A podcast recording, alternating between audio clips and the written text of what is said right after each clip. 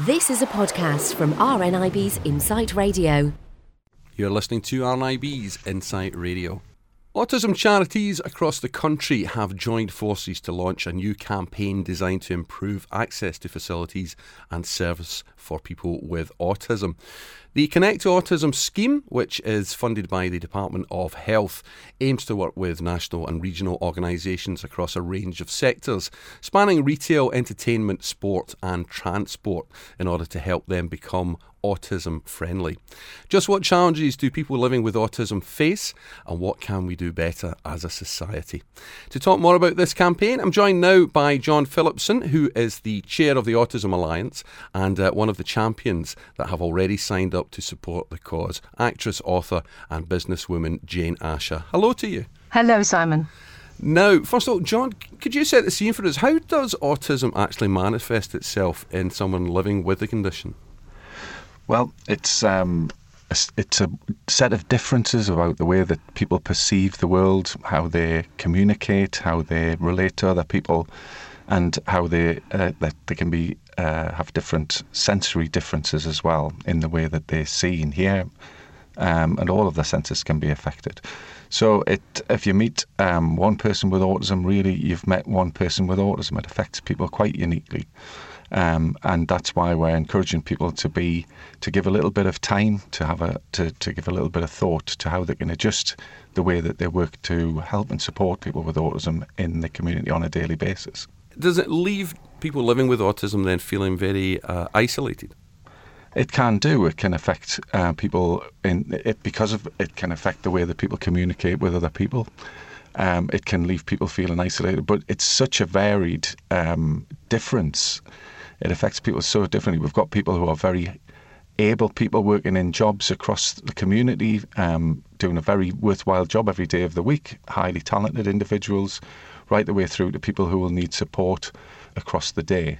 So it really is a, a, very, it affects people very differently. And I think we tend to think of children um, manifesting autism, but we, we perhaps forget that it's, it's a lifelong condition, isn't it?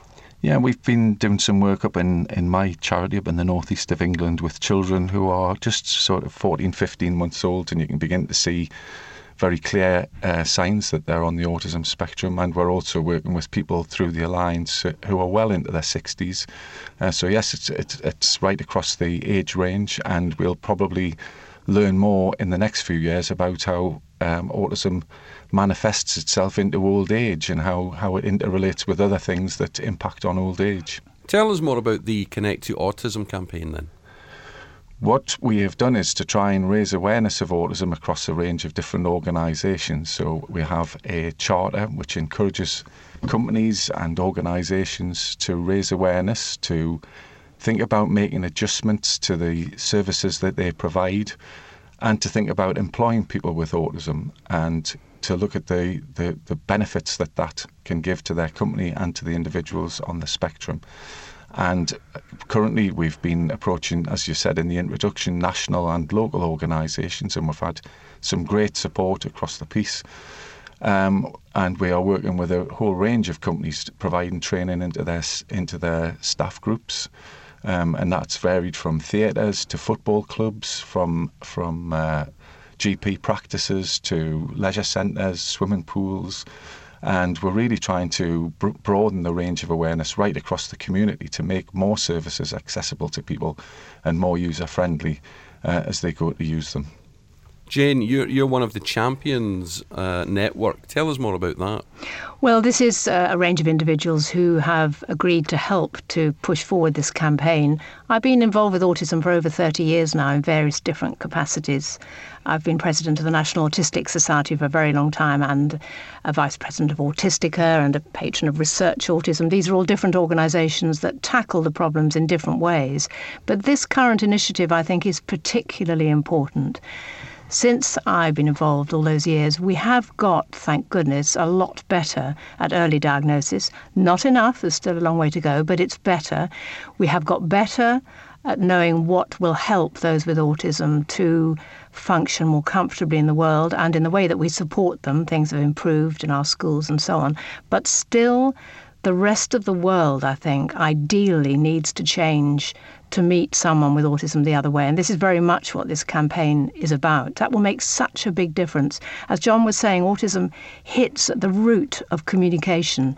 And most of us, we neurotypicals, communicate in very bizarre ways if you think about it. We use tones of voice, expressions in our faces, strange idioms, weird sarcastic humour, these kind of things that we do all the time. We lie oh, so many times a day. You know, even if you say, How are you? I say, I'm fine, even if I've perhaps got an ache or a pain. It's, we just do it without thinking.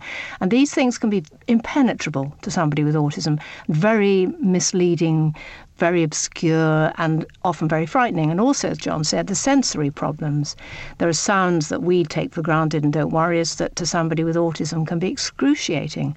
And even visually, I remember one girl at a school saying to me that if she tried to make eye contact with somebody, it was like having daggers pierced into her eyes. It was actually a physical pain when she met the eyes of somebody else. So, all those things, they're very hard for the rest of us to understand, but they, of course, affect desperately the way that someone with autism uh, meets the rest of the world. So this campaign hopefully will go some way towards making the rest of us just that bit more aware. And things like, I mean, GP surgery signing up, you know, that's essential. Why hasn't that happened, you know, a long time ago? The one place you go for help if you're a stressed parent, you know there's something wrong with your child, and you take your child to a surgery and the child kicks up, screams, misbehaves, and you're made to feel, oh my goodness, I shouldn't be here, you know, this is terrible. If there's one place that should understand about the problems of a young child or an adult with autism, it surely should be somewhere that concentrates on health. And that's just one example. You know, there's such a long way to go, but I really think this will help. I saw a theatre production fairly recently that uh, was designed to encourage uh, parents to bring children with autism to it so that they could actually take part, they could shout out, they, they were encouraged just to be themselves. And it seemed like a fantastic idea, that. Exactly. It's wonderful, isn't it? And I feel very proud that my profession in the, in the theatre has been one of the first to do this. And there are now quite a few theatres and cinemas having relaxed performances. You've got to remember, though, you know, it's so complex because I, I, was talking to one parent about this and she said, Yes, well, that sounds terrific. As John was saying, everyone's different. She said, For my child, the idea of a show where people, young children are running around screaming and shouting and making a noise would be just the opposite of anything he could tolerate. You mm. know, his autism means he is hypersensitive to noise. So it's there's no one answer for everybody, but it will go a long way towards helping the majority of those with autism. I suppose, John, the, the, fact is that if we're more aware, we perhaps make less snap judgments to those of us that are ignorant of the condition. That's right. And one of the things about this campaign that I think has been really successful is the ability of people involved from, from the charities to work alongside people in a theatre or in a GP practice and look to see how they can make a difference, a real difference in their in their work environment and think about the people who come through their front door and how they organise things to make their, their their workplace more accessible and user friendly. So it's a very very practical approach. And I, suppose, Jane, for parents as well, when when they've got a child that's been diagnosed with autism, they worry about the future for their child growing up, don't they? So oh, it, of course they do. Yeah. Especially as you were saying, as it's a lifelong condition, they worry desperately about what will happen when they're not there anymore. It's one of the greatest worries, I think, for the family, those with autism. And we are, I mean, there is more now research going on, as John was implying, into aging and autism, and it's a very, very important question because this condition is relatively newly diagnosed and described. I mean, it's only, what, 50 odd years since. Well, I, was, I remember when the NAS, the, the National Autistic Society, was first formed, it was known as the Organisation for Psychotic Children, you know.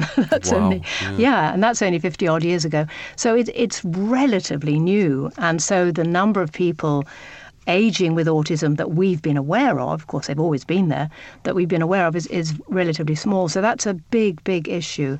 And yes, you're so right. I mean, the more that the rest of the world can accept those with autism, then the less terrifying it will be for, for those parents to think, you know, what is going to happen to my child in the future? And I also think it's it's very good for all of us to think autistic for a bit because as I was saying about people with autism tending not to lie, not to use the strange sort of way of speaking that we do, the kind of convoluted idioms and so on, and not to enjoy jazzy surroundings and so on. It's very good to think in that way, even if you're neurotypical, because it makes you more aware of saying what you mean, makes you more aware of perhaps creating a calm environment, which on the whole can benefit all of us, and thinking in the way that would create the least disturbance in somebody who with autism can make you also think in a way that I think is quite healthy for all of us.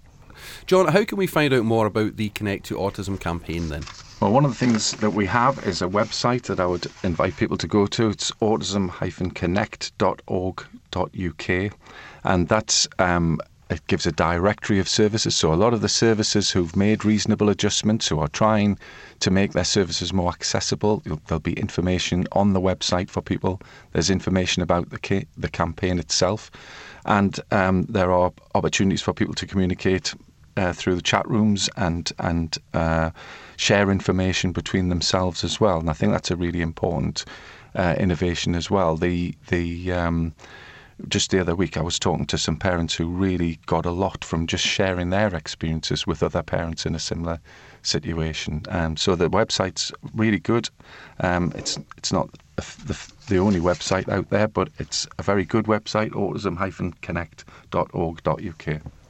John Phillipson and uh, Jane Asher, we wish you the best of luck with the campaign. Thank you for joining us. Thanks very much.